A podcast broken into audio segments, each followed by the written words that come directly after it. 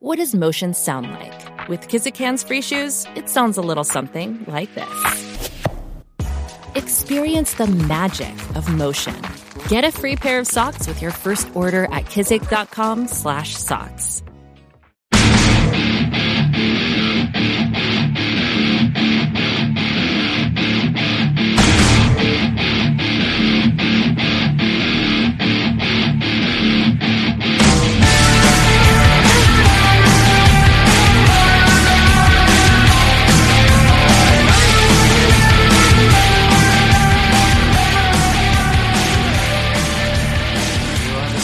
This is the View from the Bridge, official podcast of the Belfast Giants for Kingdom of the Giants.com. Today's Wednesday, the 28th of November 2018. My name's Patrick Smith.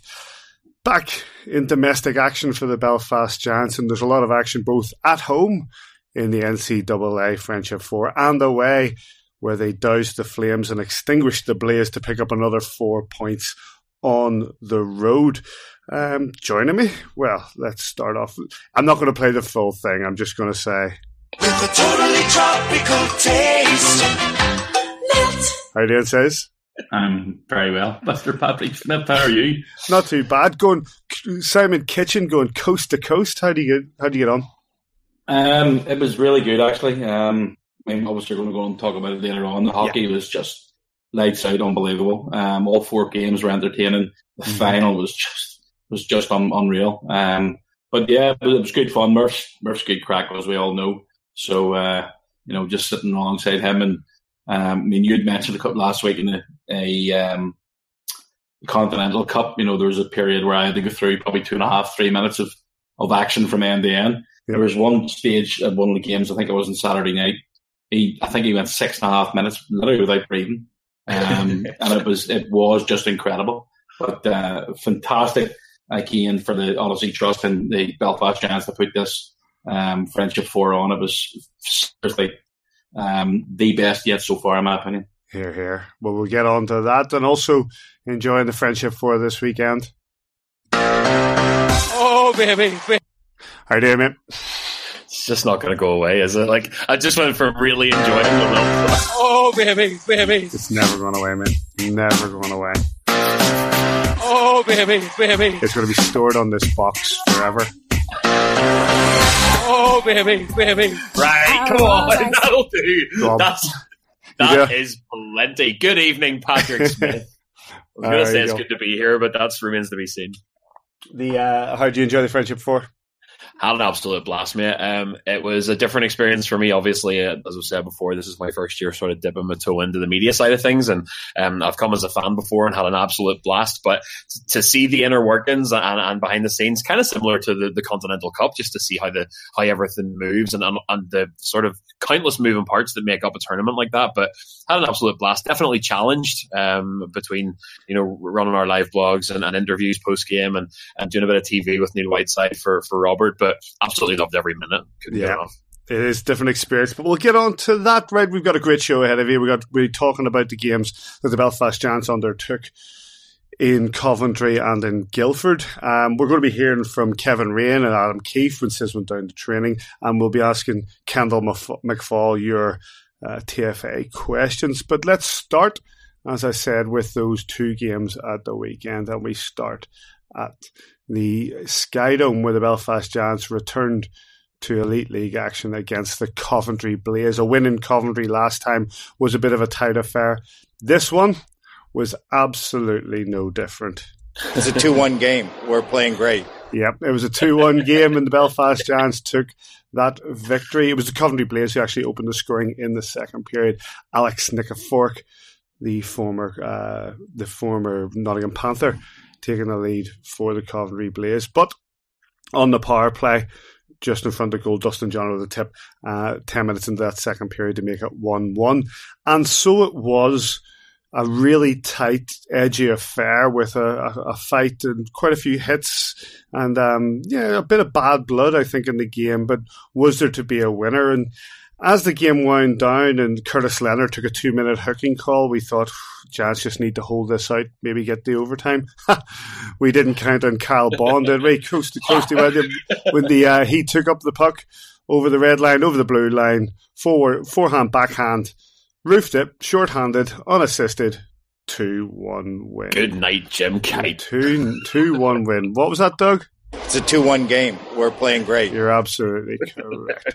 In regards to goalkeepers, Tyler Beskorowany with 38 saves on 39 shots, and Mika Vikman, the other side, 34 saves on 36 shots. Your referees on the night were Tom Darnell and Dean Smith. Sis, um, of course, you'll have watched this back because you were on comms on the night, but I, I would hasten to say the Giants actually didn't have one of their best performances of the season. We could have been four, maybe five down at the end of the first period. Um, you know, we, we really didn't get going at all. Um, but you know, still coming out with a with a two one win after not playing well. It, it's you know, it just shows that the, the guys are still buying in, um, getting a wee bit of luck on their way, and you've got to take it when it comes along. You know, you mentioned there about Nick Ford getting the goal. He, that was a really good goal too. Um, You know, back door, top corner, uh, goal going post to post, and unfortunately just couldn't get there in time. But uh, it was a good reaction. We got a goal in the power play. Magic heads up play by Lenny, the, the slap pass right into Dustin Johner, and all he had to do was tap it into the net with a, a redirect. And then, you know, as you mentioned about the uh, little bit of physical play. Um, do you want to talk about that now, or do you want to? Yep, go for it, mate. Dig Uh. There was an incident no. between uh, Morris and uh, Beauvillier. Yeah, again, I, I, he got two plus ten for the initial call. Boarding. Yeah, I, I, I don't think know. It's maybe a I'm not. I'm not that set on myself, mate. You know, I think it's a wee bit harsh, but I can understand the, looking from where the referee who called it, who was right, literally in line with him, but behind him, he get he, he doesn't need the naked bit of a shove into the back, so you can sort of forget that. But Morris skating from 50, 60 feet, Yeah. and doesn't get a uh, instigator penalty, absolutely wrong. And for that, he gets fed his dinner. Um, you know, Hundred percent. Frankie was on the outstanding. You know, great to see him stand up for himself. Um, you know, he was getting called two plus five, or sorry, two plus ten anyway. Um, and he, he missed it. He basically missed the whole period. It was 17 minutes in penalties for that, and and uh, it's good to see him stand up for himself. And let- I mean, he caught him an absolute wonder punch. Um, which I mean, I, I was sitting watching game back. I actually watched that game while there was no pod or webcast on the Sunday in Guildford, so I watched that game all the whole way back. Um, and again, it was it was difficult watching. It really, really was uh, because we've been used to playing so well in the last Yeah. number of weeks. But great for for that for Frankie, and then um, the incident with uh, Jonathan Ferland Yes. uh, when Hashe, I think you call the guy, um, ended up getting um, put into the boards. He, do you know what? I, I think that's Hashe's fault. Yeah, I think he, you know, if he if he stays facing the boards, Ferdy's going to, you know, basically tie him up. He's going to basically hold him on the boards, like you know, stick and and, and uh, get in there, push him against the wall itself. He's not going to do much more. I don't think he's going to, you know, John Ferland wouldn't have been in a cross checking him from behind. That's not the type of player he is. But when he turns round, you know, he's faced more or less face to face with Furley. What do you got to do? I, I'd finished ahead as well. Yep. So I don't think it was a penalty. He didn't get a penalty for it. Hashe ended up getting somebody said four stitches in the head, and I know Stu and Ed, you know, they weren't overly happy with the call, and they, you know, ranted and raved a bit. And Yeah, uh, but I disagree with back, I, I, I disagree with. Sorry. Should, should I get No, sorry. I disagreed with the ranted and raved. I agree with you. I thought yeah, he, I thought he, 100%. I thought he was falling over. And by the way Yeah. that he twisted turn and he went into the boards, it's an unfortunate accident. Likewise, likewise when they talked about the, the was it Vandermeer and Morris and the collision that they had, neither the two of them redirected. You know what I mean? The two of them both continued on their line and came together. But Nor were either hits that big. They were they were kind of a little bit above a shove. It was just the body positioning was bad. Like you can't shout about chucking guys from games just because an injury's caused. You know what I mean? The accidents happen, and you can see there was There's an no easy way of intent. looking at this. A very, very easy way of looking at this. None of the players jumped in. yeah, No, That's no. it. That's a Sure. Rudy, Rudy went and got a No towel for Hashi after he, he burst his head open. You know, there's no intent there at all. Rudy went and got a No. towel to hold against his head. so Play- go on, players, players know what's a bad hit. They knew that, that Furley, that it wasn't a bad hit on Furley, otherwise somebody would have jumped him. That's it. That's it. That's the game right there. So not, there wasn't a penalty for me. Nothing called on the night. There was even, you know, Stu and Ed were, were basically saying about, uh, you know, retrospective. Um, refereeing and it's going to have to go to tops. It's sort of Nah, like nonsense. um, The, uh, don't see anything wrong with it. Joel, come to you. You know your take on the game. We haven't we haven't dealt with the, the Kyle Bond goal. Well, I'll leave that to you. But the um, it was uh, it was a, it was a tough, edgy game. It wasn't the Giants' best performance, but as Sis said, you know when you come out with the two points in regulation, you just you know you put it in the bag and you move on. We won ugly, boys, and there's nothing wrong with winning ugly as long as you're winning. Uh, you know, it's a big ask to go back out on the road after, you know, your homecoming should be back to creature comforts, and the Belfast Giants homecoming was, again, another alien experience. You're coming back to play European competition. You're playing uh, a, a really intense weekend, um, and then straight back out on the road and into the Sky Dome and into the Spectrum, you know, two buildings where the, the Sky Dome has been tough for us to pick up points uh, down the years and on, a lot of really scrappy affairs.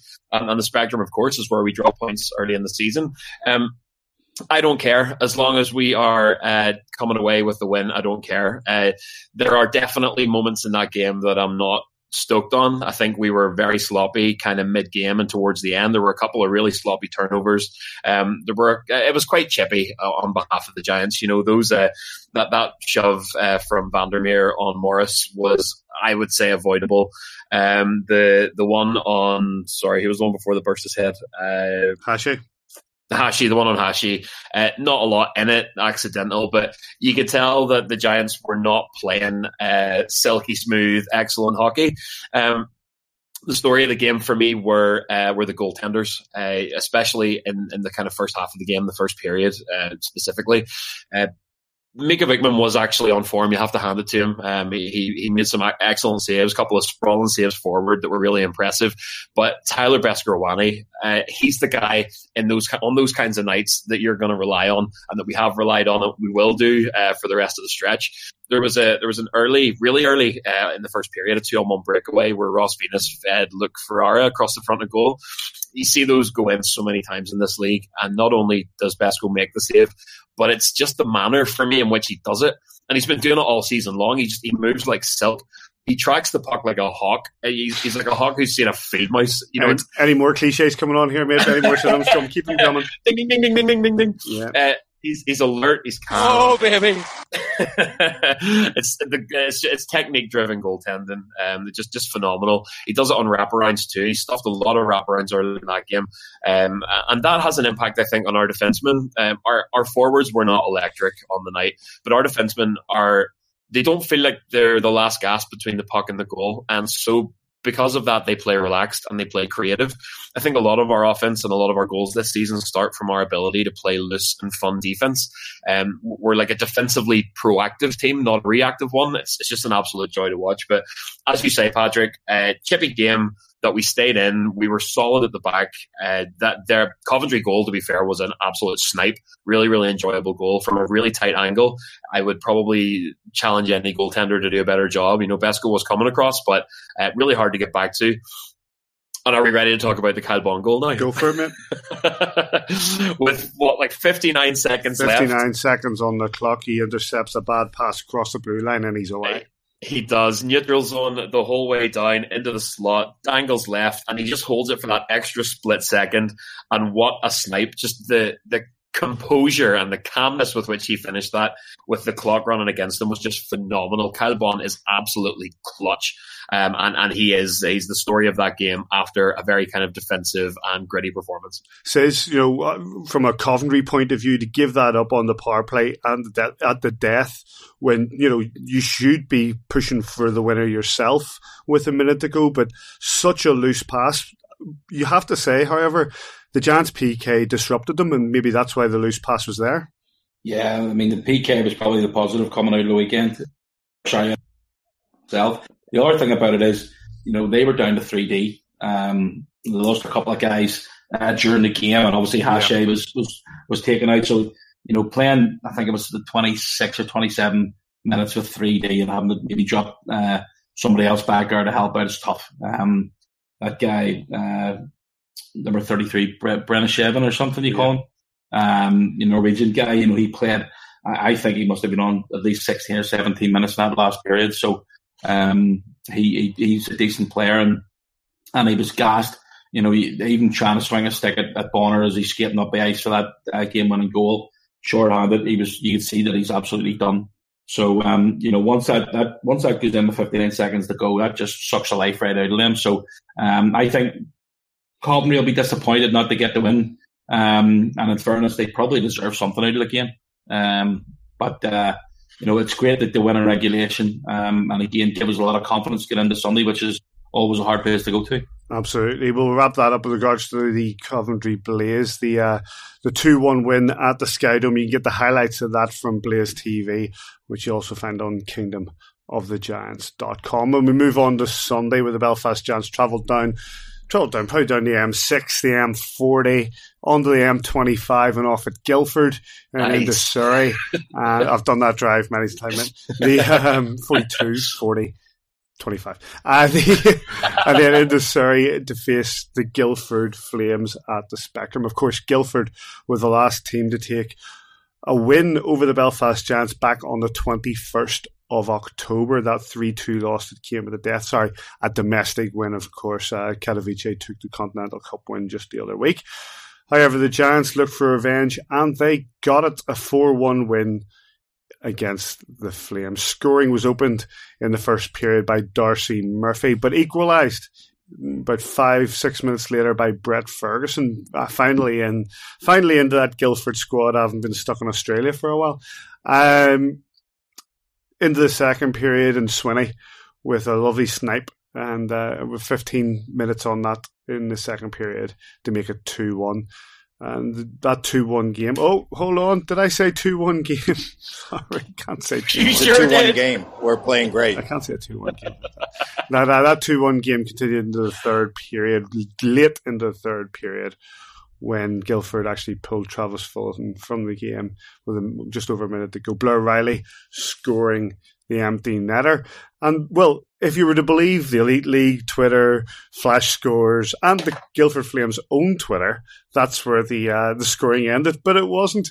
David Rutherford with a second empty net goal 16 seconds later made it 4 1. In nets, I spoke about Travis Fullerton, 33 saves of 35 shots. And the other side, Tyler Bresker 33 saves of 34 shots. Your referees on the night were Dean Smith and Dandy Alton. Um, Joe, start with you in this one. Guildford, different, very difficult place to go, which has been told by the likes of you know Sheffield struggled there. We struggled. Our last domestic loss was there over a month ago. Hard to believe, but it was. Um, and it was a battle in that game. Yeah, much the same as as the Sky Dome the night before. It wasn't the it wasn't the most beautiful hockey you'll see the Giants play, uh, but to be honest, I was I'm always the first to pump the tires and get stoked and get riled up and make uh, absolutely exaggerated claims on this show. But with with with my hand on my heart, I thought we were probably going to drop at least one uh, over the weekend. Just with how we've been playing, with the congestion of fixtures, for with European competition giving way to another road trip, it's it's been a really really tough schedule this first half of the yep. season. And to as a, as I say, I really am not bothered by the nature in which we pick the points up. It's the fact that we can go in and do the damn thing. Uh, you know, the the Swinney game winning goal that was Swinney from Boxy from Jelena. So being able to turn to the depth of our roster and being able to turn to defensemen to put up points, absolutely critical. Um, you know, the rest of the game, uh, Darcy Murphy, Rudy, and Riles just completely ran riot once again. Uh, that that first goal was just it was a real gritty Adam Keefe kind of goal. There was nothing nice about it. You know, they, they dug that puck out from behind the goal, and the three of them were just swarming. Uh, Darcy was just standing at that right post, ready to tap it in because he knew the boys were going to cough it up. And um, that was about six minutes into the game. So you you lay a sort of uh, a stamp on that game, a Grimaldi stamp on that game. That uh, there's one from the past for you. Uh, that, that, you're you're going to come in and you're going to play gritty uh, and you're going to pin high uh, and you're going to work the corners and that's what this Giants team can do whenever they're they're not feeling too flashy. Um, aside from that, you know, the, the two empty netters were, were, the, the best line ever yet again. But uh, I was having to think about this one today, and, and I would like to ask if you don't mind, uh, what you guys' depth of experience being the old hands here. You know, I'm really. I'm really young and, and I haven't seen much, you know, compared to you guys. Uh, you know, you're quite a bit older than me. Um, all right, all right, all right. Ask your question. that's literally never come up. Do you guys remember a more impactful, more complete line in recent memory than Riley Rudy, and Darcy Murphy because I'm struggling to be yeah, honest in yeah, my tenure. Yes. I am going to say yes, and I'm wondering if Sis knows who I'm going to speak of. I probably do, yeah. Well, you- it's the one with uh, sauce. No, I wasn't, but that's interesting. I was going to say Rough Rail Barons. That, that was just unbelievable. I was going to say You know, Rough that- Rail that Barons who, who run. But, uh, when you, when you, Sorry? sorry, sorry, for jumping in, Paddy. The, I mean, when you think about um, you know top lines that we had, you know, if you look at uh, Chevy and, and Sauce and, Yep. and Chris Higgins, you know, it was half decent. Like, um, you know, and, and then you had um, the first year that Mike Forney was here. Um, did he play on a line with Higgy and somebody else? Who was the third? Because the pair of them were, were wee snipe shows. Who was the third? I can't remember. i Can't remember. Just my head is went blank. But I think your your shout, Paddy's unbelievable. Just the box. He was unbelievable. Rough Rough Rail Barons when we won the league first time round, when it was the ISL. And talk about the ISL standard, they run roughshod over that league. They were just phenomenal. There was nobody could live with them, and like, uh, and maybe you know what? Possibly now you could say theoretically. Rudy Riles, it, it could be it could be a better could be a better line, but I'm so steeped in the nostalgia of you know of that line. that I I love that for hearing me, this stuff, though. you could have I love hearing it. you could have was it um Fleury, Courtney, Hoppe. Yeah. You, you, even then, you know, I still would look at that with superstar Fleury in there and still think, well, you know, rough rail Barons. Well, are you willing to concede then that this line is up there with Yes. possibly bigger names, flashier names, and, and, and a different era for hockey here? 100%. But, but this line, this line is punching among those greats. That's fair. From my point of view, yes, absolutely. Sis yeah, yeah, they're playing well. But I mean, if you look at the, they, they were put together. Sorry, the three of them were put together at the start of the season, and they're you know, below average. That's why they were split up. But uh, and you know, to be honest, I didn't didn't doubt they were going to be put back together again. They just need to get going.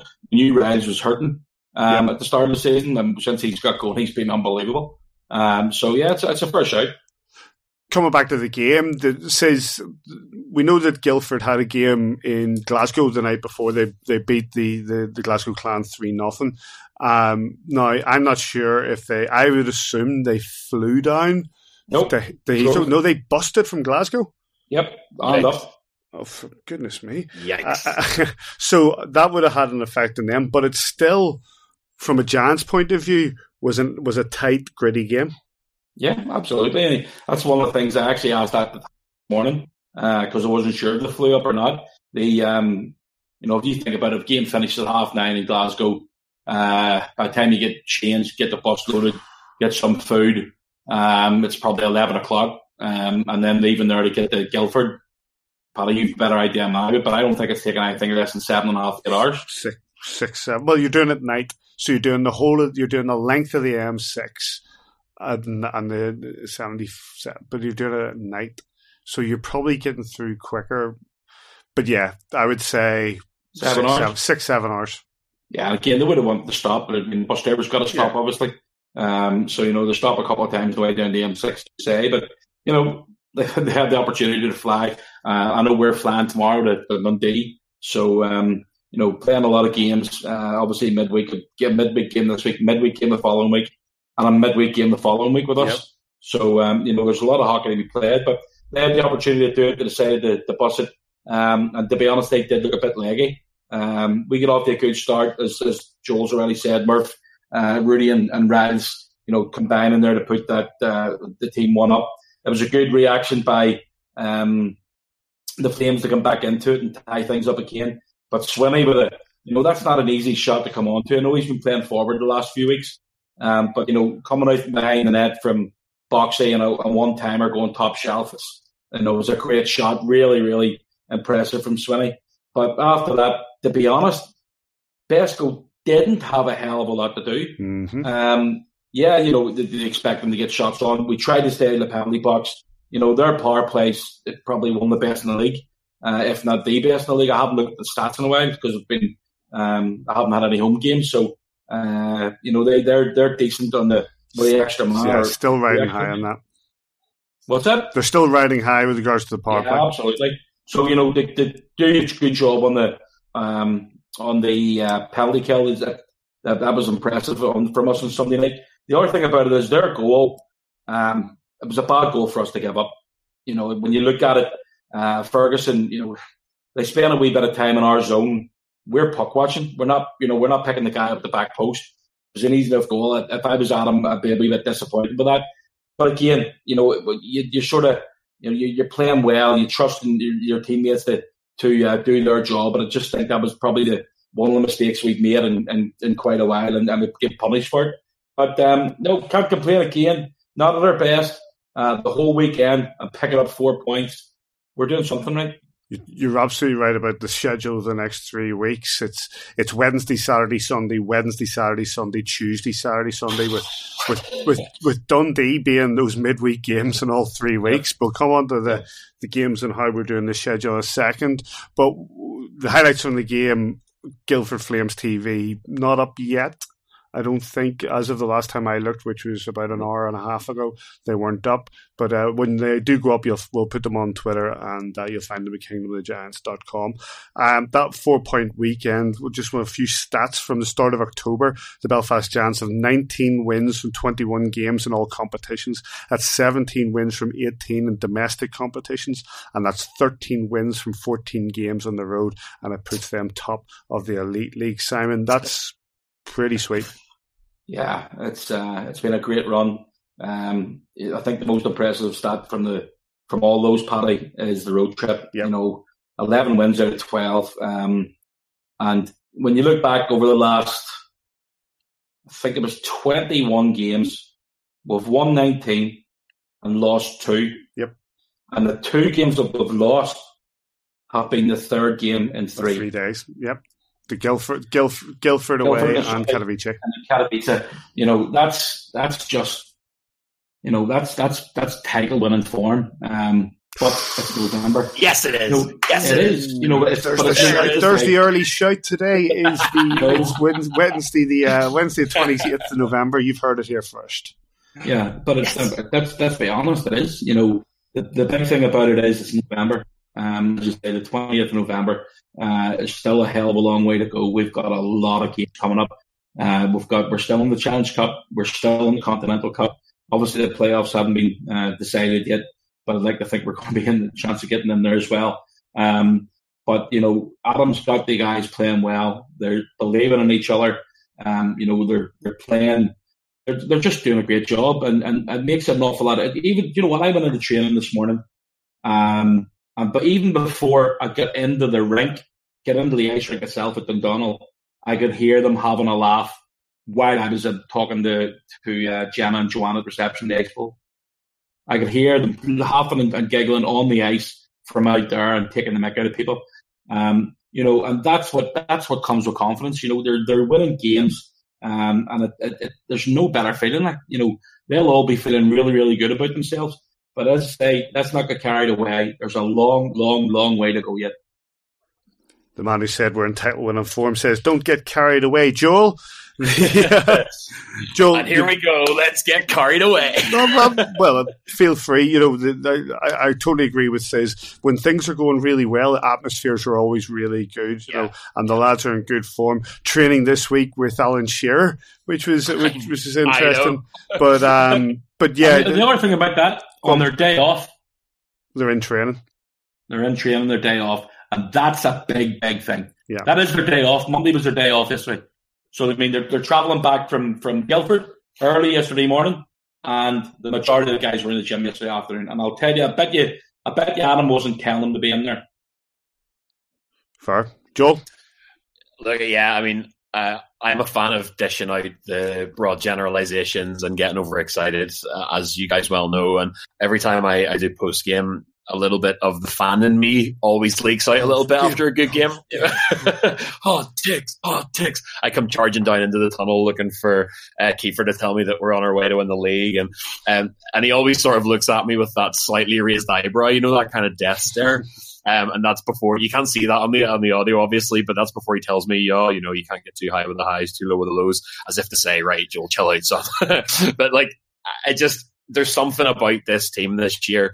I have no doubt that we're going to experience our troughs again. We're, we're on an, extended peak right now, and it's a lot of fun, and I hope we can ride it for as long as possible. There are challenges ahead, and I'm not going to wood as I say it, but it's a long, long season. We have been very fortunate with injuries so far. They can always be a spanner in the works there's a, a, a, complete change in tone for whenever we begin the road, or sorry, the home stretch, uh, kind of running towards Christmas and post Christmas. You know, those home comforts are fantastic, but psychologically they alter the way you address a game. Those guys are coming in at the moment on the road every single weekend on an extended period, and they have their backs against the wall. So you're ready to go out and play gritty and get in faces. And you've seen the way like guys like David Rutherford have been playing with that extra little chip on their shoulder. So it remains to be seen if we can maintain that intensity and that grit on an extended home stretch whenever you've got home comforts, whenever you're used to being at home and, and everything's a little bit more comfortable. Uh, I just feel above anything else, though, that this team has the extra something that puts you in contention for titles.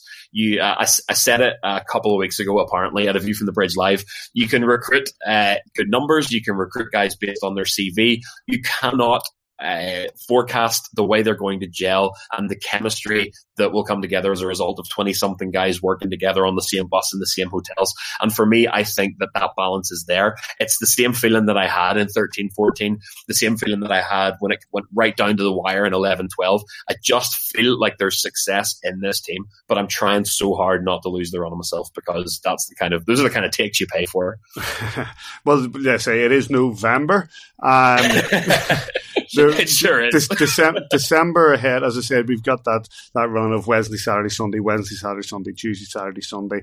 But in December itself, there are 13 games across 30 days, which tough, is going to be tough. a real tough test. And then we come into January where we've got the Continental Cup, and hopefully, touch wood, you're throwing in another semi, couple of semi-final games, and blah blah blah. We got we got a long way ahead of us that. But we no doubt the current run of form that the Giants is on, eh, very entertaining, very good to see, and, and long may it continue. We're going to move on. And before we come to the interviews, we um, will do our usual sort of thank you to the guys at beer52.com. Beer52 is the UK's number one craft beer subscription services service. If you like to your taste your different craft beers from across the world or just across the UK, they're the guys to go with. It's light and dark beers this month. I enjoyed um, one too many at the weekend. I think the box is empty now, but it was great. The uh, you can get their beers from beer52.com forward slash AVFTB. And of course, the first box is free. And thanks to beer52.com for the support. And to you for supporting them and therefore supporting us. Interviews time. We're going to hear in a minute from Adam Keefe and his reflections on the weekend. But first up, here's Kevin Raine joined McKevin Raine after uh, practice Tuesday morning. Um, uh, called you over to get an interview. Somebody just try and jump in front of you. Yeah, Basco thinks that every interview is his, and so he was uh, first in line. But I, I, told him to step aside. It's my turn. He's got to share the spotlight here and there. Six weeks back in Belfast, um, things are going pretty well. Yeah, no, really excited. Obviously, I think we've won something like correct me if I'm wrong, 18 out of 20 or, or something close to that. And so we're rolling, we're hot, we're confident, and uh, the only uh, person that's going to beat us right now is ourselves. And so we just got to make sure we're uh, staying on our habits and uh, practicing hard and, and, keeping good habits, and that's about it. The weekend passed um, a tough game against Coventry. Probably one of our better games, but coming out with the two points is very important. Yeah, they uh, they came hard and uh, they pressured us, but we were able to kind of weather that, and you know we, we come away with uh, another tough road win and and it's, it's just like any other game. And so we uh, we go in there, get two points, and then uh, fortunate enough to get the two points again uh, the next night. And like I said, we're just rolling. Tomorrow, Challenge Cup um, quarter final. You were a Challenge Cup champion last year. Fancy getting another one of those in your neck this year? Well, let's, let's try to go back to back, right? So uh, we're uh, flying in tomorrow, and uh, you know, business as usual. another game for us, and we face every game the same, and we're going to go in there with the same mindset we've carried at least the entire time I've been here, and and so uh, we're just uh, going to do it again.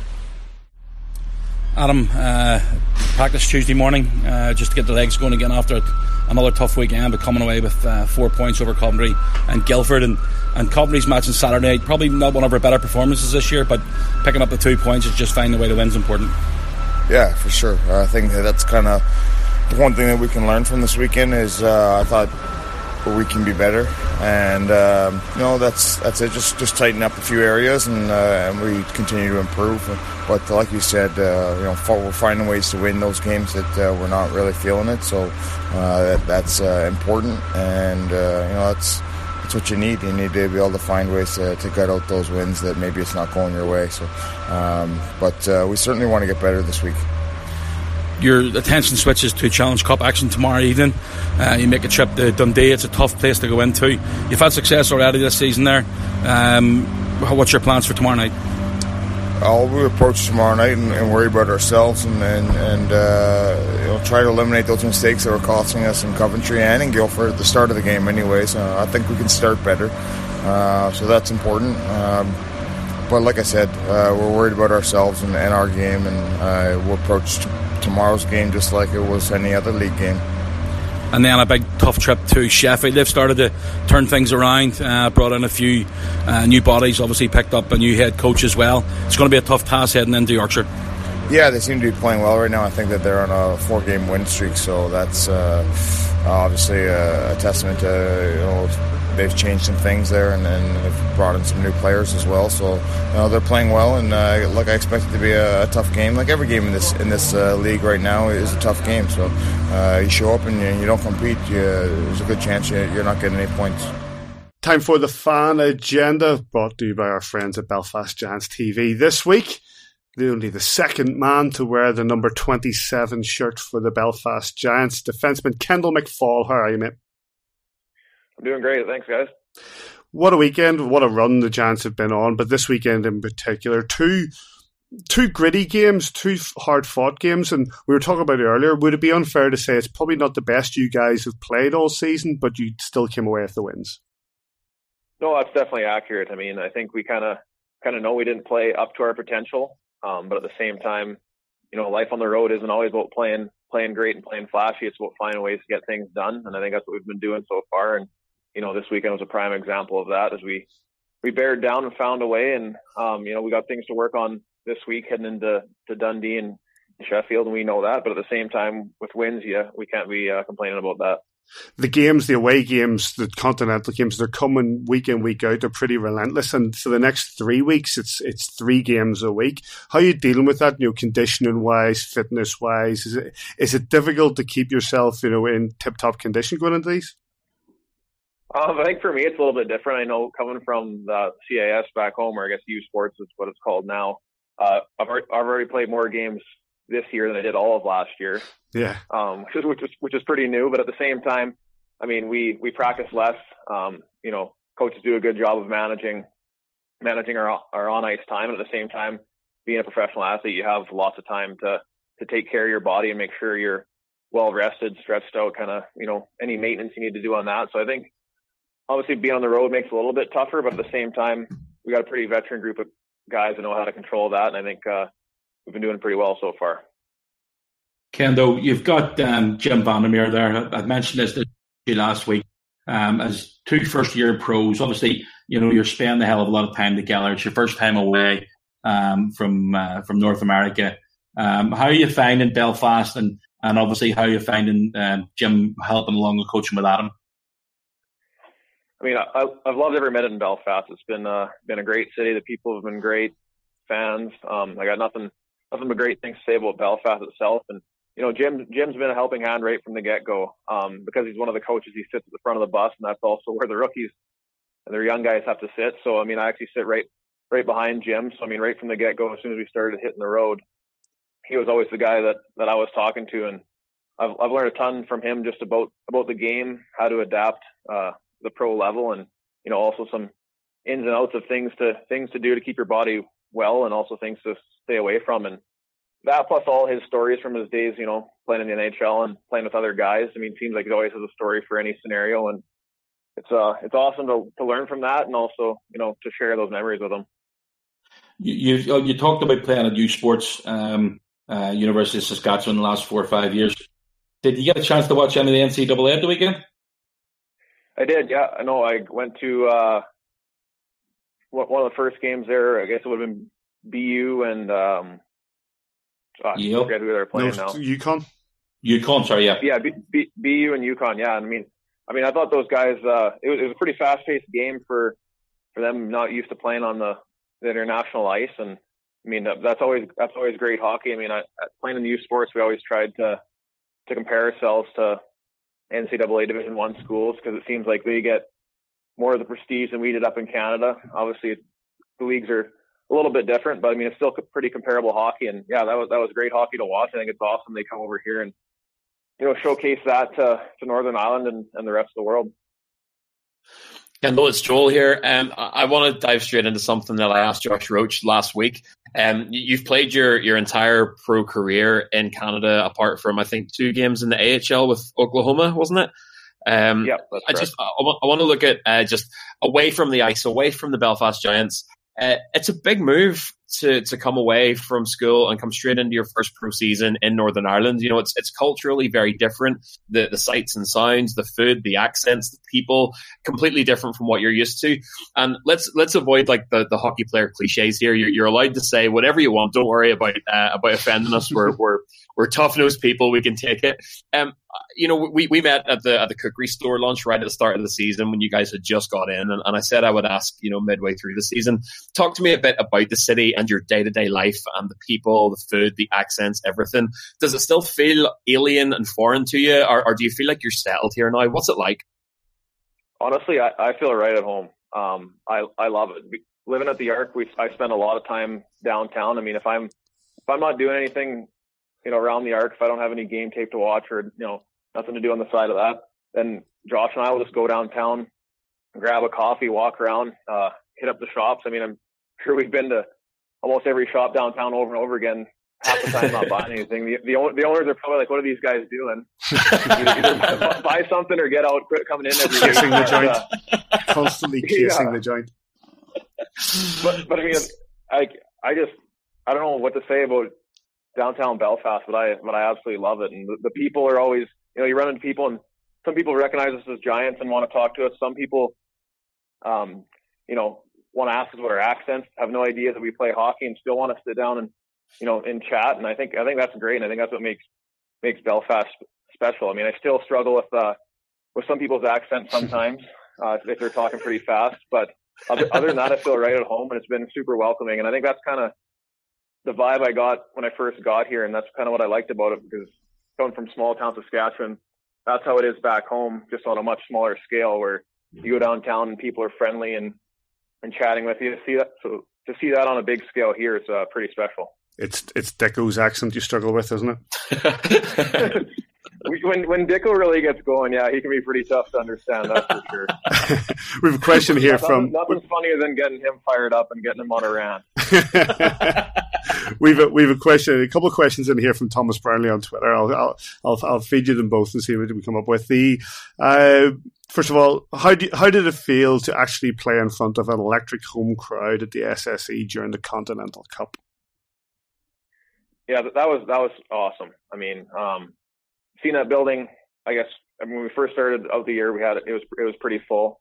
Um, we always seem to get pretty good crowds, but I mean, it was it was pretty special the Continental Cup, and uh, I mean, especially when we played Poland and you had those Polish fans trying to join in, and then Crazy. it seemed like that just that just upped the level for our fans. They had to make sure that they were louder than louder than them to drown it out, and uh, I mean that just makes me look forward to playing at home all much all that more, especially after being on the road for so long. We're looking for a little bit of a home stand and uh, get the home crowd behind us. The, the second question he asks is, is, something he said should be asked of all players, which is, um, what's your favorite piece of local slang so far? that's great. That, that's, a, that's, a, that's a good one. I, that's a tough question because I mean, I don't, I don't use it, any of it really. I mean, I'm trying to incorporate some things, but I mean, it's, it's tough for me to even remember what some of the stuff means. Um, I know like crack was the was what I found was weird when I first got over here. Because I mean, the only time you use crack crack back home was for a drug, and everybody's like, well, you know, how's the crack or what's the crack? And I'm like, they can't be talking about drugs. to, you know? I'm sure. I'm sure. It's, I'm sure it's a difficult conversation back home when you say, "Well, how's it going?" Oh, the crack is fantastic. yeah, like if some if somebody said that the crack was great last night, I would be like, "Whoa, you, you can't be doing that." So, I mean, that was pretty. Josh and I had that conversation the first time we heard it, and like obviously, we found out pretty quick what it, what it actually meant, and we could understand the context it was used the first time. But uh, still, sometimes when I, when I hear that being, you know, in a conversation, it still my ear catches it right away. But uh, I'm gonna I'm gonna start trying to use that. That way, when my family comes over, I can can surprise them with using that, or be talking to somebody in the street and use that and get them all confused. I know you talk about your family there. Um, are your family hoping over to maybe pick up a couple of games in Belfast over the next couple of months before the end of the season? They are actually. They're coming in December. Um, my parents are coming over. My sister and her boyfriend and my girlfriend are all coming over for a couple weeks. They're going to be here over Christmas, uh, catch a few home games, and then they're going to head back just after the New Year. So they're going to spend Christmas and New Year in in Belfast, and that's going to be a pretty uh, exciting time for me. Looking forward to showing them around. And obviously, you know, I know your dad watches the uh, the games back home. He's tweeted us in before in the webcast. Um, if he needs us to speak a bit more slowly, then I'm sure we're going to sort that out for him. I was actually just talking to him tonight over Skype, and he said to, to say hi to you guys, and he's looking forward to having a beer with you. So he, so you can. Uh, I don't need a second invitation. I'm all over Am I out, boys? Go for it, Joe. Yeah, just I want to expand on, on Christmas. That's obviously a, a, big thing having your family over for for this will be, I guess, your your first Christmas away from home. Um, but but obviously you're going to leave a lot of those kind of home comforts and stuff behind. Um, are are you actually excited for a Christmas in Belfast with your family? Uh, what what are the plans? You know, you've obviously got. I, I would imagine not every one of the team will have guys over. What are your actual plans for Christmas Day? Have you thought about it yet? What are you, what you're doing for dinner and where you're going? Uh, I haven't planned it out too much. Um, I know Josh and is going to have his girlfriend over here for Christmas too. Um, Paul Swindlehurst, our other roommate, he's going to be going back to Manchester for Christmas. So I think maybe the plan is right now to to host a Christmas here uh, with my family and, and Josh and his girlfriend. We actually went and bought a Christmas tree this week. We just have yet to yet to set it up and decorate. So we're trying to keep things, you know, fe- festive over here. That's probably not something we would we would have done had we not had friends and family coming over. Um, but yeah, no, I'm I'm looking forward to it. I mean, it's something something different, and it's pretty pretty special and unique to to spend a Christmas, you know, somewhere besides home. It's always nice to be in the comfort of your own home, but to me, it's wherever your your friends and family are. So to have my family over here for Christmas and to get it to spend it in Belfast will be something that we'll always remember. Uh, I'm sure they'll be happy enough with the box just lying against the wall with the lights around it. It should be fine. Uh, we we lived next door to Jackson Whistle in his first year here, and my wife actually had to go next door to put his tree up because he'd never done it before. So listen, uh, our rates are competitive. Give us a call. We've, we've got a bit of a, a sideshow going. Um, what one last thing for me, Kendall? Uh, if, if when your family come over, what are the things that you're most excited about showing them about about life here? I mean, back to the culture thing. I mean, you can't go wrong with with the people um, in, in downtown. My dad, uh, we we come from you know Northern Irish roots. Um, we actually have some family that my dad's been connecting with over over Facebook and a few other things to try to try to link up with. Um, so definitely definitely looking forward to that. I mean, there's lots of. It seems like there's a, an abundance of, things to do and see, and I honestly I haven't seen a lot of them just due to the fact I knew they were coming and some things I wanted to experience, you know, for the very first time time with them. Um, but at the same time, I think they're all they're all looking forward to checking out what Belfast has to offer, and you know the, the history behind it, and and also the, the great people again. One last question before before we let you go, Kendall, and it'd be amiss of me not to bring it up because while that number twenty seven shirt means a lot to each of us, it means probably a hell of a lot more to you. Um, how's the reception been? Have you been chatting? Has anybody come up and chat to you about it and and the fact that you're wearing that number?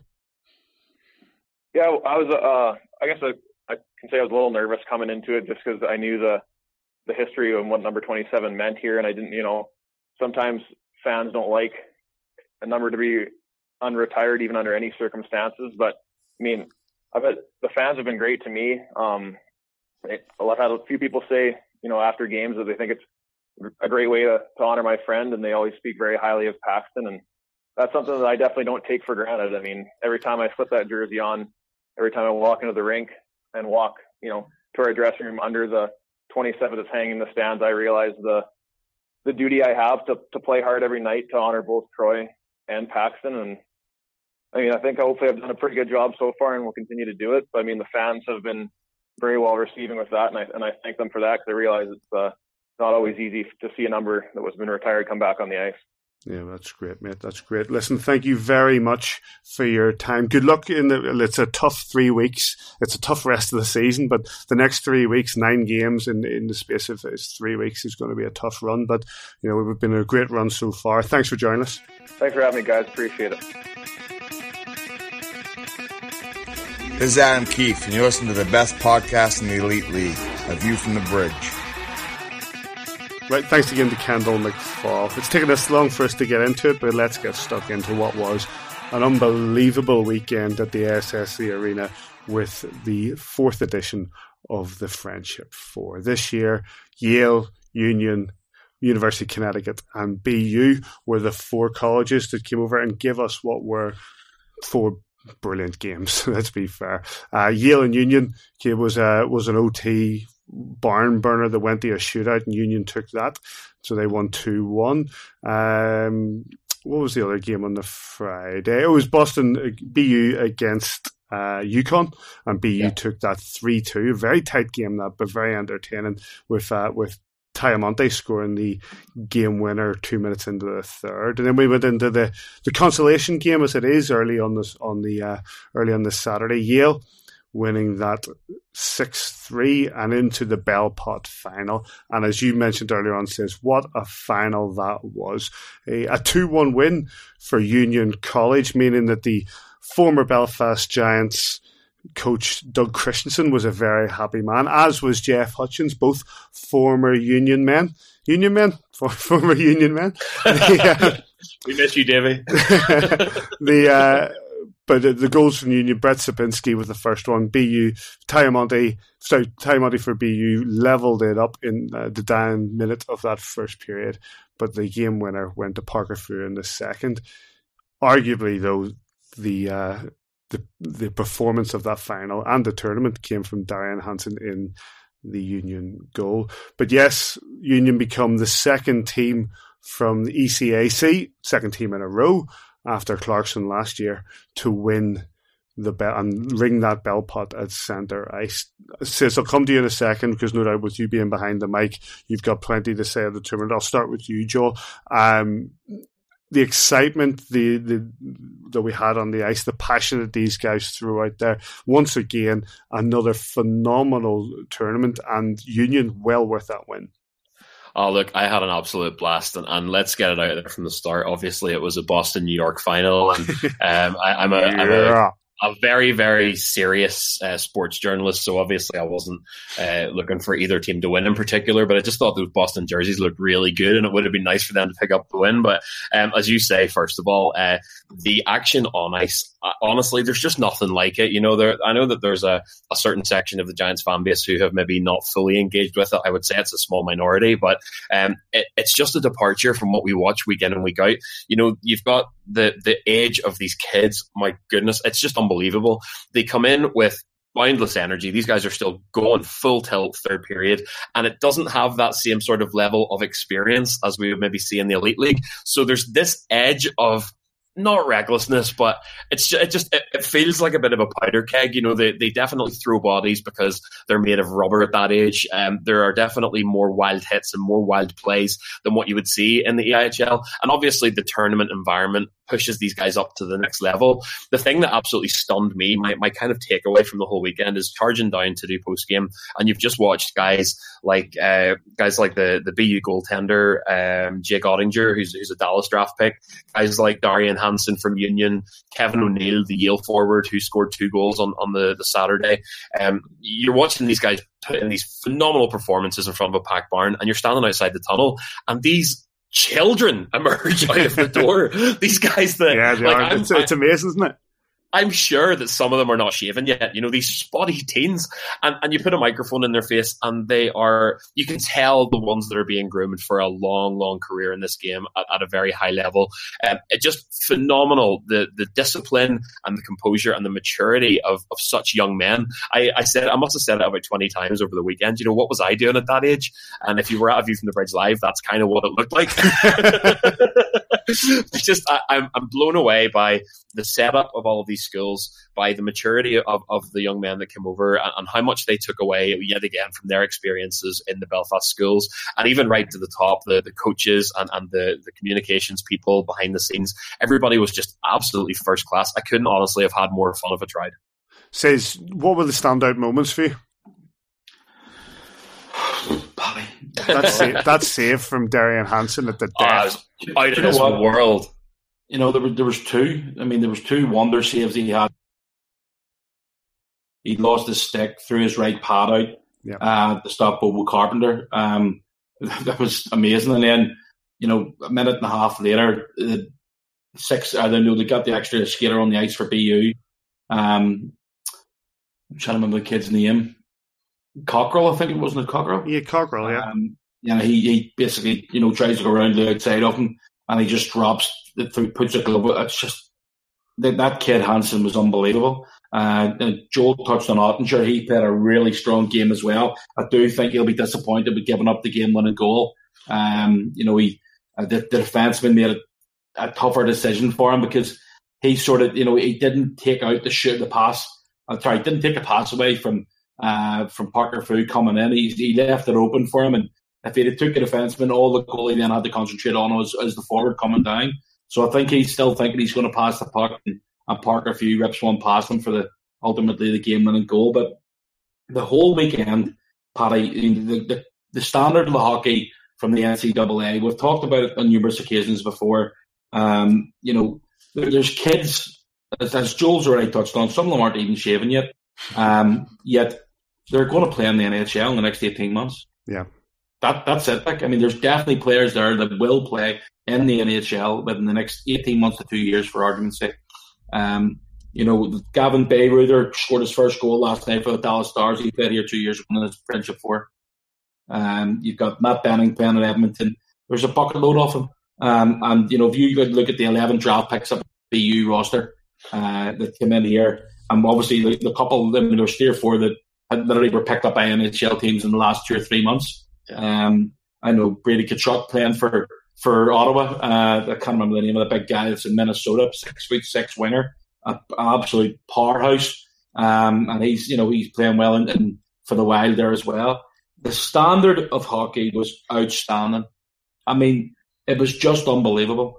Um, fantastic of the Odyssey Trust and the Giants, obviously, all the guys behind the scenes, as Joel's touched on as well.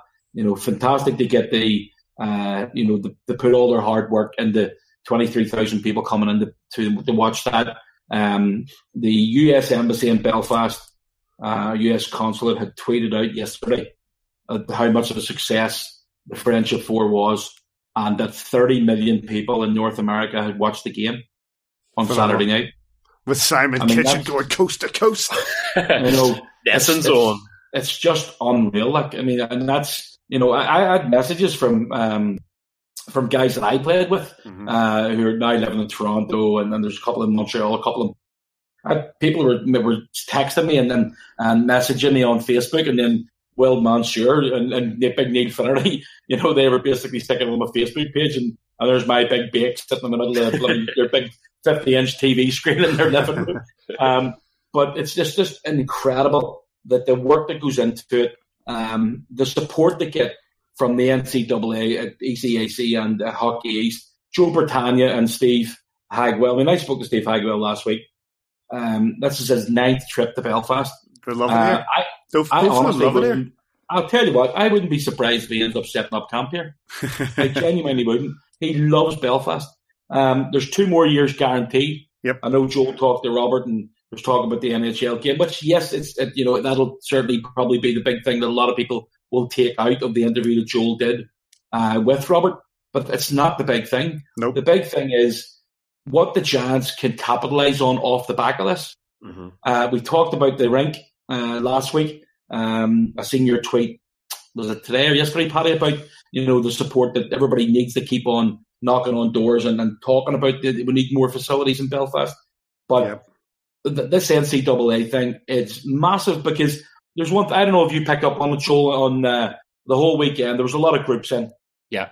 and uh, there's kids probably five, six, seven years of age who are coming to their first hockey game. Yes, 100%. Um, hundred You know, there was one right down in front of the media box wearing blue jumpers, um, and right at the end of the game on Saturday afternoon, the Union parents were sitting right behind them, and when the kids were coming up the aisle after the uh, the game was over, the parents and everybody that was with Union College all stood up and gave them a round of applause.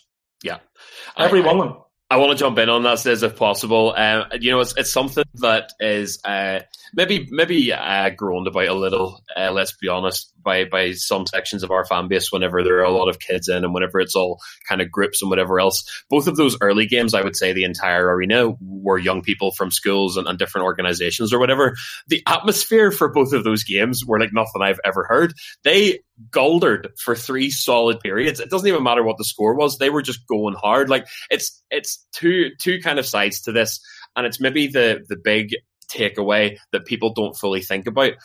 I've always said the Sheffield Steelers, I feel like they have an older fan base. I don't think they have engaged well with uh, younger people and, and with generating new fans. And there's a danger in any sport of that. You have thousands and thousands of children who, first of all, meet these guys at school during the week and immediately they're role models. You bring a, a big Canadian guy in to show you hockey in your school, and then later on the week, you get to go to the arena and cheer your guts out for him. Those kids are being exposed to the sport of hockey and what it can do for you as an individual and what it can do for your community from such a young age. Those are your next generation of guys that are going to be sitting in the SSE screaming for the Giants down the road. And there's such a legacy piece there. And that's the connection for me when Robert Fitzpatrick talks about new ice facilities in Belfast, about having a Belfast born player on the ice in five years. If you're struggling to make that connection, look no further than those energized children that sat in that barn all weekend. That is the future of our club, and it's a byproduct of the Friendship Four. I 100% because one of those, if there was a facility in the Belfast city centre or more accessible, Dundonald is accessible. We talked about this at length last week, and Sis made a very good point in regards to the fact that maybe kids north of the river, west of the river of the Lagan don't really get down to Dundonald. You put somewhere a little bit more accessible in Belfast city centre, you have a rake of those kids going and using it this week, this weekend, weekend after that, and one you know they'll they'll filter off, and some may stay and some may go, but that will that will help develop the game, etc., and, and push a bit further. Coming back to the competition as well, from my own point of view, and I the, this is the first time I unfortunately wasn't able to make it. I had to make my choice, and I chose the Continental Cup. I made the right choice. I enjoyed that a great deal, but I missed what I I sent a message to I think it was the Aaron Murphy. I sent it. He asked me, you know, how did how was the coverage, and I said, mate, I hated the coverage. I flatly hated the coverage. Not that it wasn't that good; it was excellent coverage. It's just that, I know what the energy's like in that building. I know, I know what those games are like to watch. I know how enjoyable it is to be part of that and to watch and watch these. You're right, Joel. Watch these kids play at such with such intensity and passion. Watching the refs. I know, I know. Uh, Sis's long lost brother Phil Kitchen wasn't there this year, but you know, watching the refs, you know, let the game play, let these guys get on with it, let them The sort it out there on the so ice. fun. Yeah. And it just it is such it's such a vibrant game to watch, and you know, and credit to the likes of of Glover and Brooksy and Shane Johnson and Steve Thornton and all the guys behind the scenes who put this together. Over twenty three thousand people in the building over those two days. Phenomenal effort to bring that amount in. And yes, people say, well, it's school groups. Of course, it's school groups. As Joel as Joel has put, you know, the fact is that these guys they're college kids. They're, it's a school setup. STEM is a major part of this. The actual tournament ends with the ringing of a school bell. You know that that is the whole ethos of it. And I'll tell you what, it gets me every single time. That I know if Davey was here, he'd bring it up because he loves it as well. But the ringing of that school bell at the end um, for, by the champ, it's quite funny because you see the captain go over to Eric Porter and and, and uh, Robert Fitzpatrick, and you see it every year now where Robert Fitzpatrick grabs him, grabs him, grabs him right up to his ear, and obviously just tells him, "Lift this bell, don't ring it, get out the center ice, and then ring it." You know, you can tell him, you can see he's telling him exactly what they have to do. But that's what they do. He goes out, rings the school bell call the arms, ring, bring it in, and all and all the college kids can run in and just celebrate. And it gives me goosebumps every single time I see it. Yep. Every college that comes in, and next year we've got what New Hampshire, Northeastern, Princeton. And Colgate returning. We've got teams returning now for the fifth edition of the Friendship Four. But that's not to be left at that because in January, those two games against the Sheffield Steelers at the start of January are preceded by NCAA women's game between Northeastern and Clarkson on both the Saturday and the Sunday. So the game and the links to the NCAA with the Belfast Giants are developing, and the women's game going in. I'm, I'm, I'm hoping they're really well attended. They should be really well attended because they're going to be equally as entertaining as the as the NCAA men's game that we've seen in the Friendship Four. And long may this continue. As we've said, as you've said, Sis you know the NHL and the NHL 2020. We can talk about that. I don't think we should talk about. We'll, we'll come to that another time. It, it, Robert's brilliant interview with uh, with with Joel is there on our SoundCloud and on Kingdom of the Giants.com and the article to go alongside it. That is the headline, but the underpinning most important thing is the ice facilities. Um, I don't think. Is there anything further? Sorry, sorry, Paddy couple of points um, that were addressed at the weekend. For the first time, we ended up having the first player to play in two friendship fours oh. um, who played at the weekend for Boston University. So Max Willman, right. uh, who's a graduate student at uh, BU this year, um, played in the first friendship four for Brown. Ah and then he came over and he was the first player to play in two. And then the biggest stat, and I, I, I, I thought this was brilliant. We Neil Whiteside, I can't take credit for it. Neil Whiteside come up with this one. The four winners. Oh, I know this. I know this one. This uh, is awesome. I think I told you the weekend. The four winners of the French Four have all came from the EIHL away dressing room. Oh yeah, I heard this all mentioned on comedy. Yeah, did you hear the second part though, Sis? And I don't know if this part true. This bit is true. So is it really? Yeah. So my, my understanding is the BU were supposed to be in there, and Thorts and, and uh, Shane Johnson took them out to put them into the trash dressing. That is Thorts and Shane Johnson, BU championship BU, winners, BU graduates. BU so Thorts is wearing a red tan on Saturday night. You know, he's been uh, completely uh, on the fence. Um, Absolutely. And then when I seen uh, young Jonah which is uh, Shane Johnson's son. Uh, they came in, or he came in. He was wearing a BU t-shirt. He was wearing a red jacket. uh, Thor's kids were all wearing BU red. Um, and, uh, I, I, to be honest, I would have been. It would have been lovely if they had won it. Obviously, um, with uh, you know so much support for them within the, the Giants ranks. Um, and obviously, forget not forget about Chris Higgins. You know, he was an ex-BU guy as well. But um, overall, the best friendship for them had to date. Um, we've had some really good games down the years, the last four years. But that game at the weekend was just sensational. It was an absolute pleasure to sit beside Murph and, and uh, you know, put a wee bit into it whenever I could. And, um, you know, Murph was brilliant, absolutely brilliant. And, you know, all the guys behind the scenes and, and everything going away. You, you touched on James Glover. Um, I know he's my neighbour. I know he lives next door to me. Probably listening um, through the wall, mate. He's no, he's not. He's away to uh, that uh, hockey. We're roller blades on at the minute, so he's, all the lights are right. Um, but Glover, Glover was sick for the last two weeks, um, and uh, you know he really wasn't well. Like, um, but he's never missed a never missed his work. He was in there. And this is through the Continental Cup and leading in to the the Friendship Four. Um, you know, I, I, obviously I was there for the games, and I, picked up a couple of practices over the last couple of weeks. But you know, looking out, there's cars not there. He was away from nine o'clock in the morning to half 10, 11 o'clock at night most days. Um, obviously, Michael Barr, Ross Gowdy, uh, Joe, which is Glover's fiance, you know, they were all there. Everybody, all the volunteers yep. behind putting everything in the, the Continental Cup and the Friendship Four need to be commended. But the effort and, and it couldn't be done without them. I don't care who it is. Uh, there's no way that these tournaments can be put on without volunteers.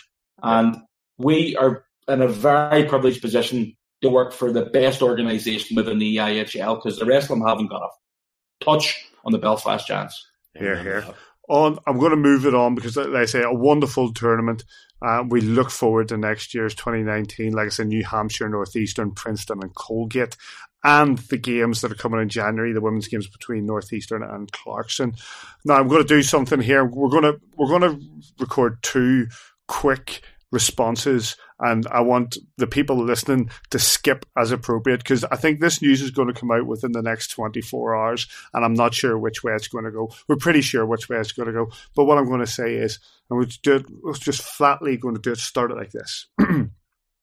Well, isn't it great news that the Belfast Giants have been awarded the finals of the Continental Cup, which will be played in January? Hooray! Yes! Hooray! Good job, boys. Okay, stop. Unfortunately, we found out uh, just in the last hour or so that the Belfast Giants won't be hosting the Continental Cup finals in January, and we're all going to have to go to Astana. I hate to see it. I hate to see I it. hate to see it. Listen, delete is appropriate there. I'm sure the information is going to come out in the next day or two. Um, let's have a quick, very, very quick look around the league. Um, we do, for the first time in a while, where we are able to play uh, this.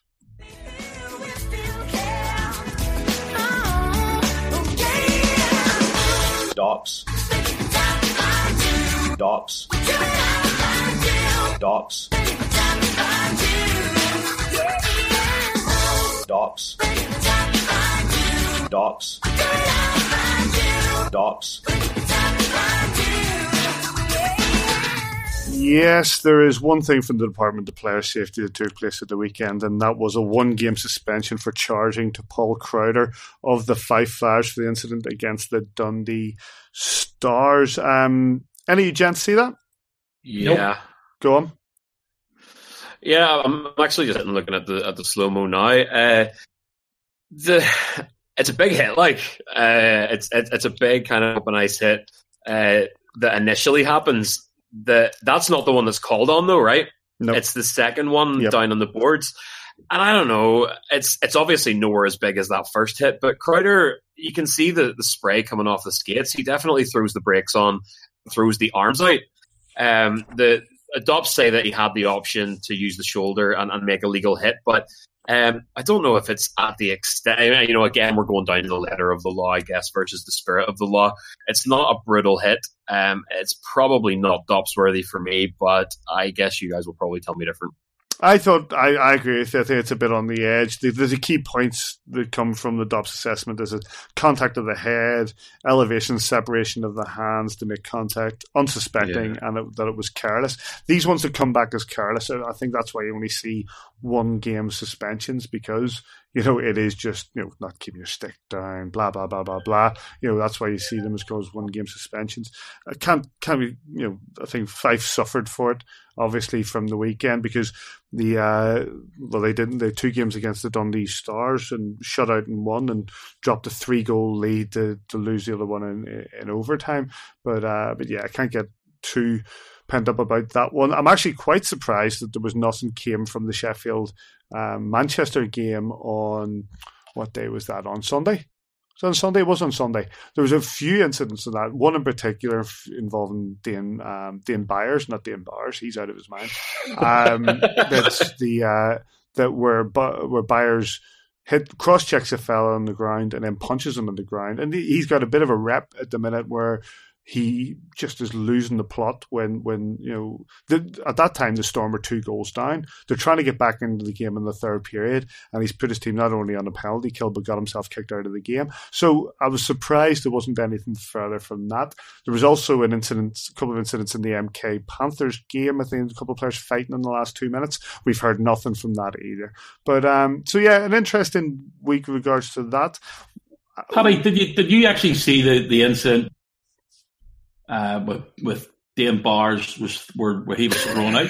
He's on another level. Yeah, the, the I did. Yeah, the, the the incident he was thrown out for it was it was a, Uh-huh. the player was on the ground. He, he I know, but did you see the lead up to it? oh yeah yeah yeah yeah. So Byers comes in. I mean, he, he miscontrols the puck coming over the line. He turns back to I can't remember what it was. A Westerling.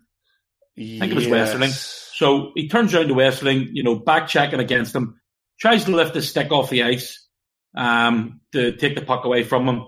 Westerling hits himself in the face with his own stick. That's what happened there. That, that's I'm pretty sure that's what Byers is saying to him when he's on the deck and he's rubbing his face into the ice. You know, you know he, he didn't hit him with a stick. He did not hit him with his own stick. Yeah. So it, Westerling's hit himself in the face with his own stick. Yes, you know, it's lifted up by Byers's stick. Um, they hit, him, hit himself in the face with his, his own equipment. Yeah, but and then obviously I'm, I'm, I am surprised. There's, but let's be honest. I mean, the Manchester Storm. Well, well Paddy, don't you say anything. Um, but the, Manchester Storm, they're they're a bit of a bloody joke. Like, I mean, they really are. Um, you know, I, I, I don't think they've won away from home this season, have they? A, fr- a friend, a friend of mine said that you know they're they're a team lacking in hockey smarts, and you can you can see that when you're like I say when you're when you're two goals down in the third period, and you conspire to get yourself thrown out of the game pretty cheaply.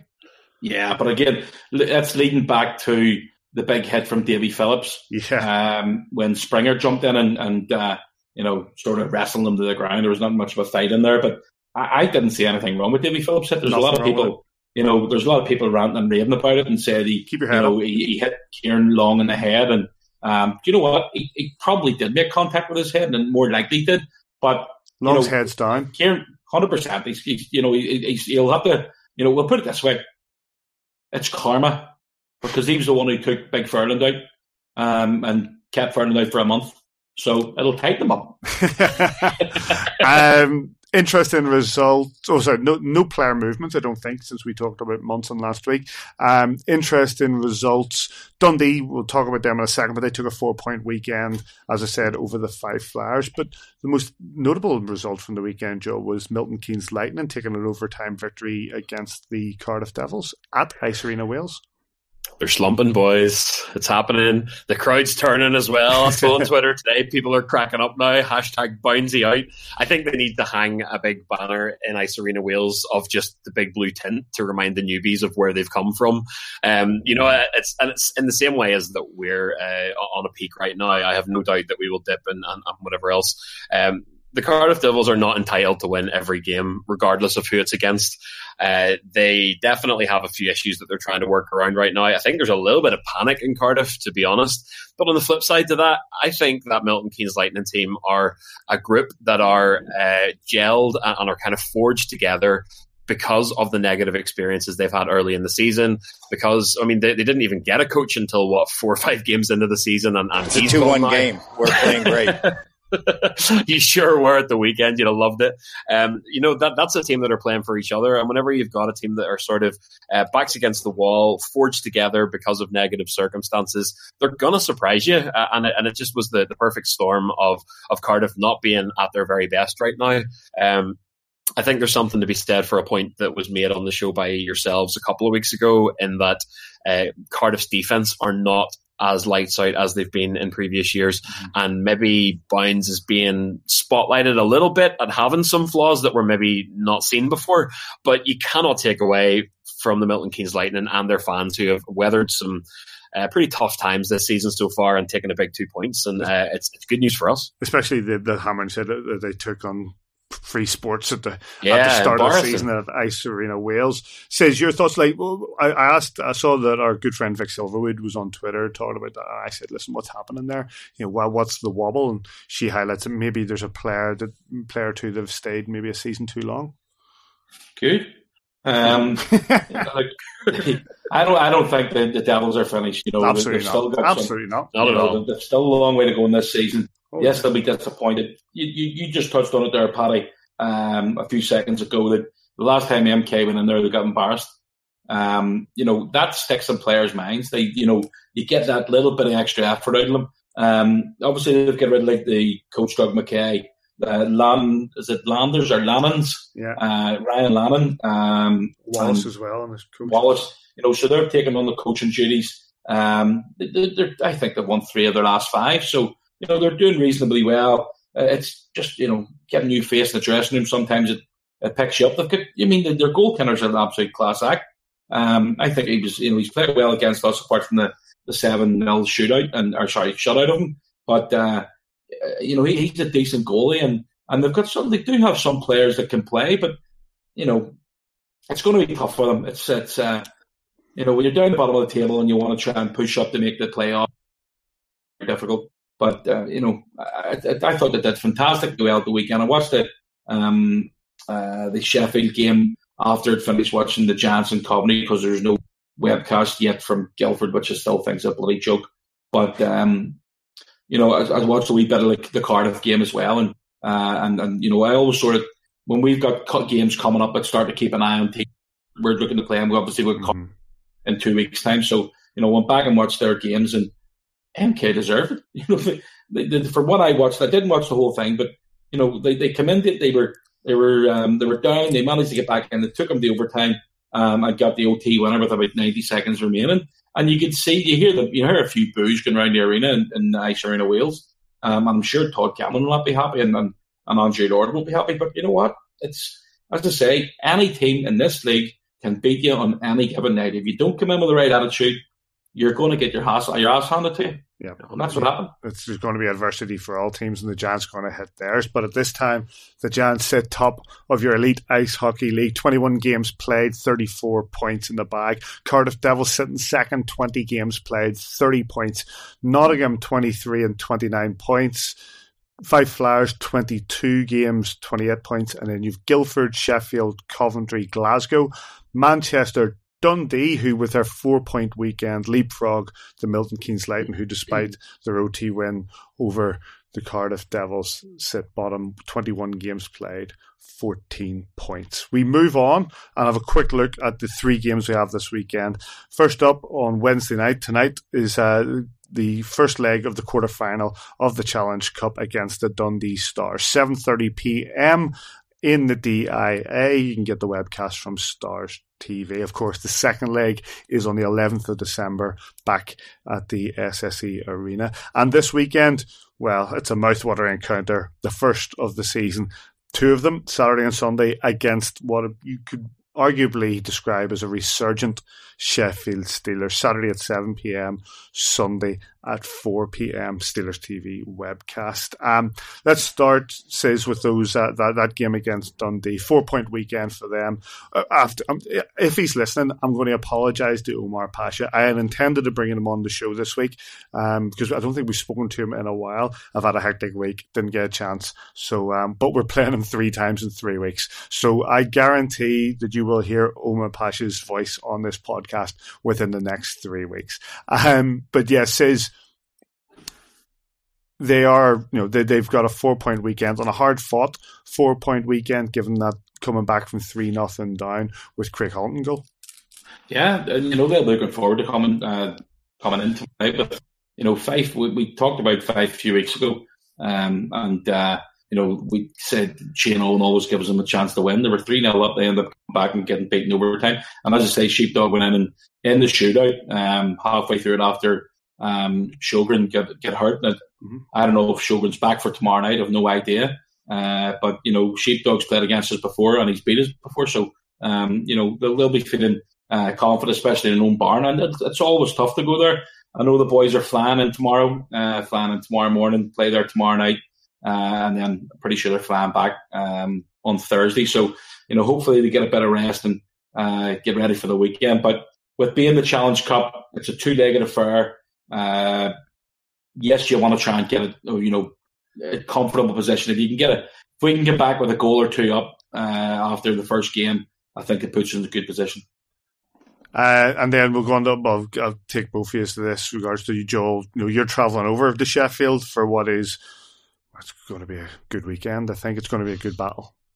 Yeah, excuse me. Sorry, battle is the word. Um, this looks set to be, I would say, one of our biggest uh, traveling contingents in years, and, and, that would be over and above even the Challenge Cup final. Um, from what I saw on, the on the site during the week, there the away block is pretty much close to a sellout. It's down to the last kind of ones and twos.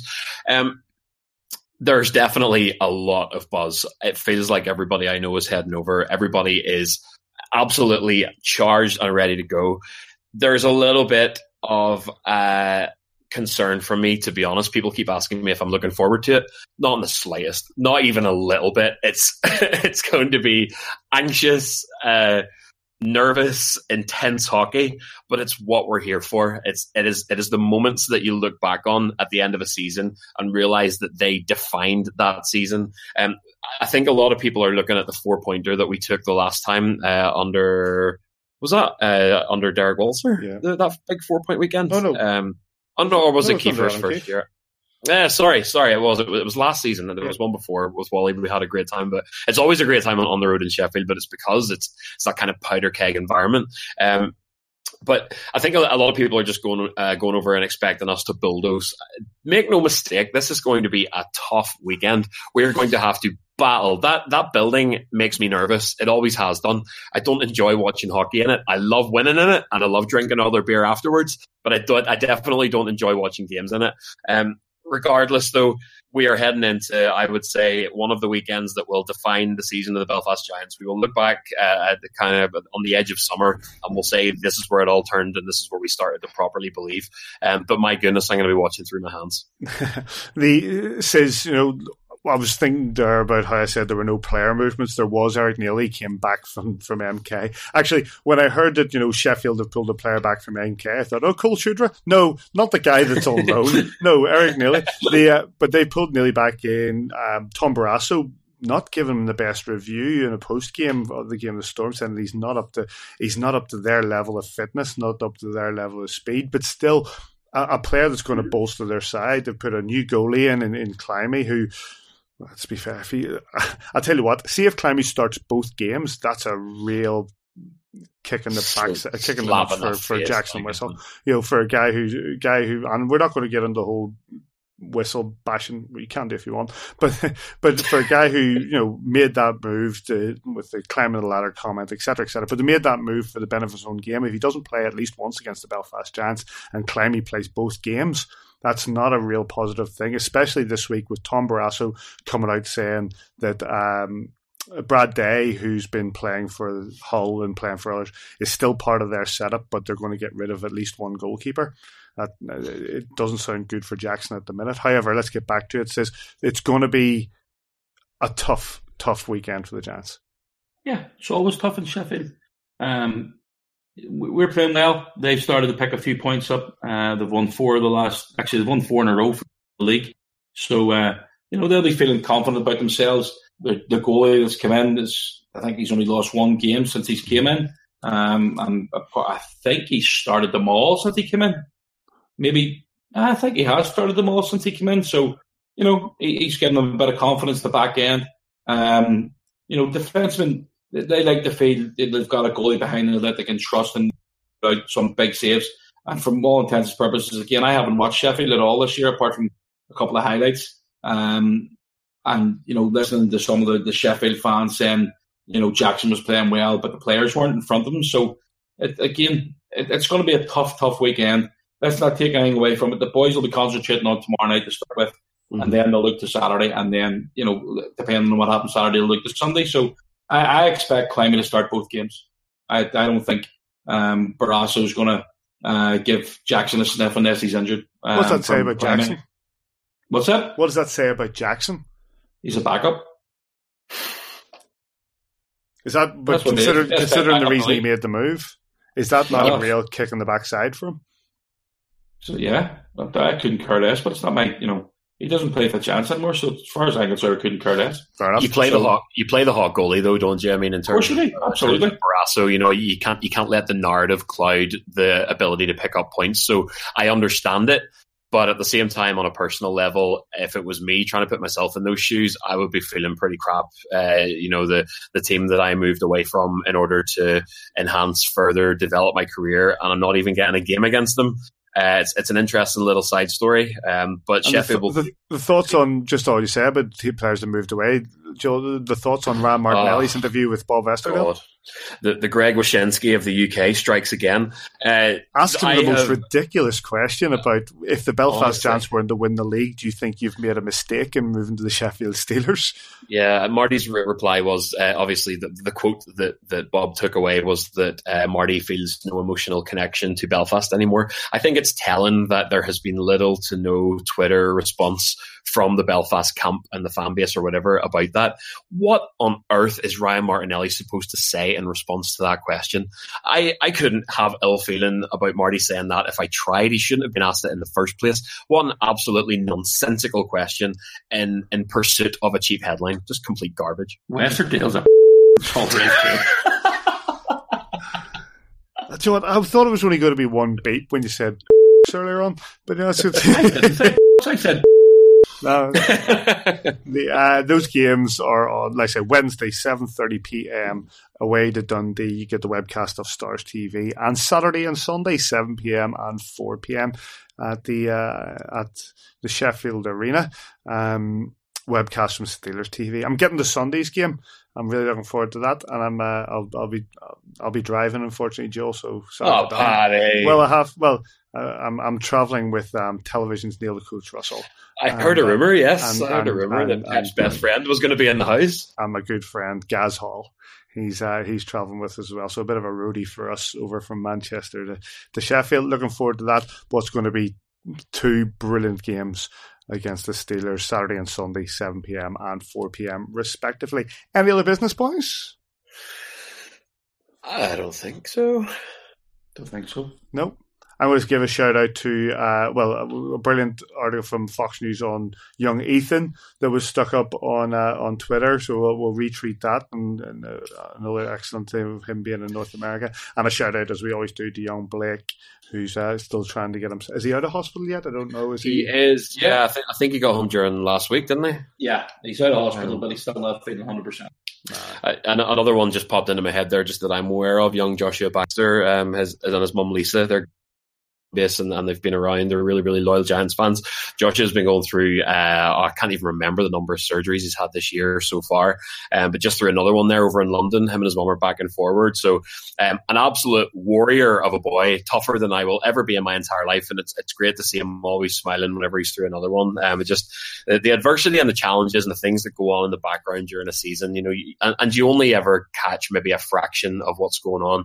Um, it's not that we're singling out these four or five names or whatever. It's more just to make the point that that club and that environment is a home and a support base for so many people for so many reasons. And it's, it's part of the reason we love it, isn't it? 100%. 100%. Well, on that note, thanks to Kendall McFaull, Adam Keefe, Kevin Raine for the time. Um, thanks to everybody for your interaction on Twitter through the week. And you can get us at AVFTB on Facebook. Just search for A View from the Bridge. And of course, you can see us on kingdomofthegiants.com. All of our post games on soundcloud.com forward slash AVFTB. And we'll just try to keep interaction with that. The games, as I said, Wednesday, 7.30 p.m. against Dundee away. And then two games away to the Sheffield Steelers Saturday at 7 p.m. Sunday at 4 p.m. Thank you, Joel, and thank you, Simon. Thanks, boys. Appreciate it. Thanks, guys. Dave, you might be back next week.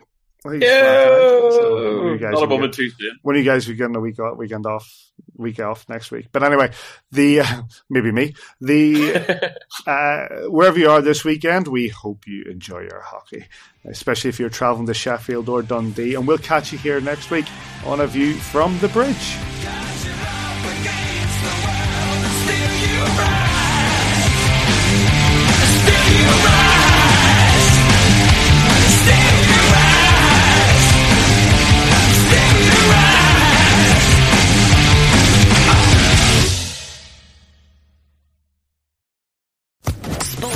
Podcast Network.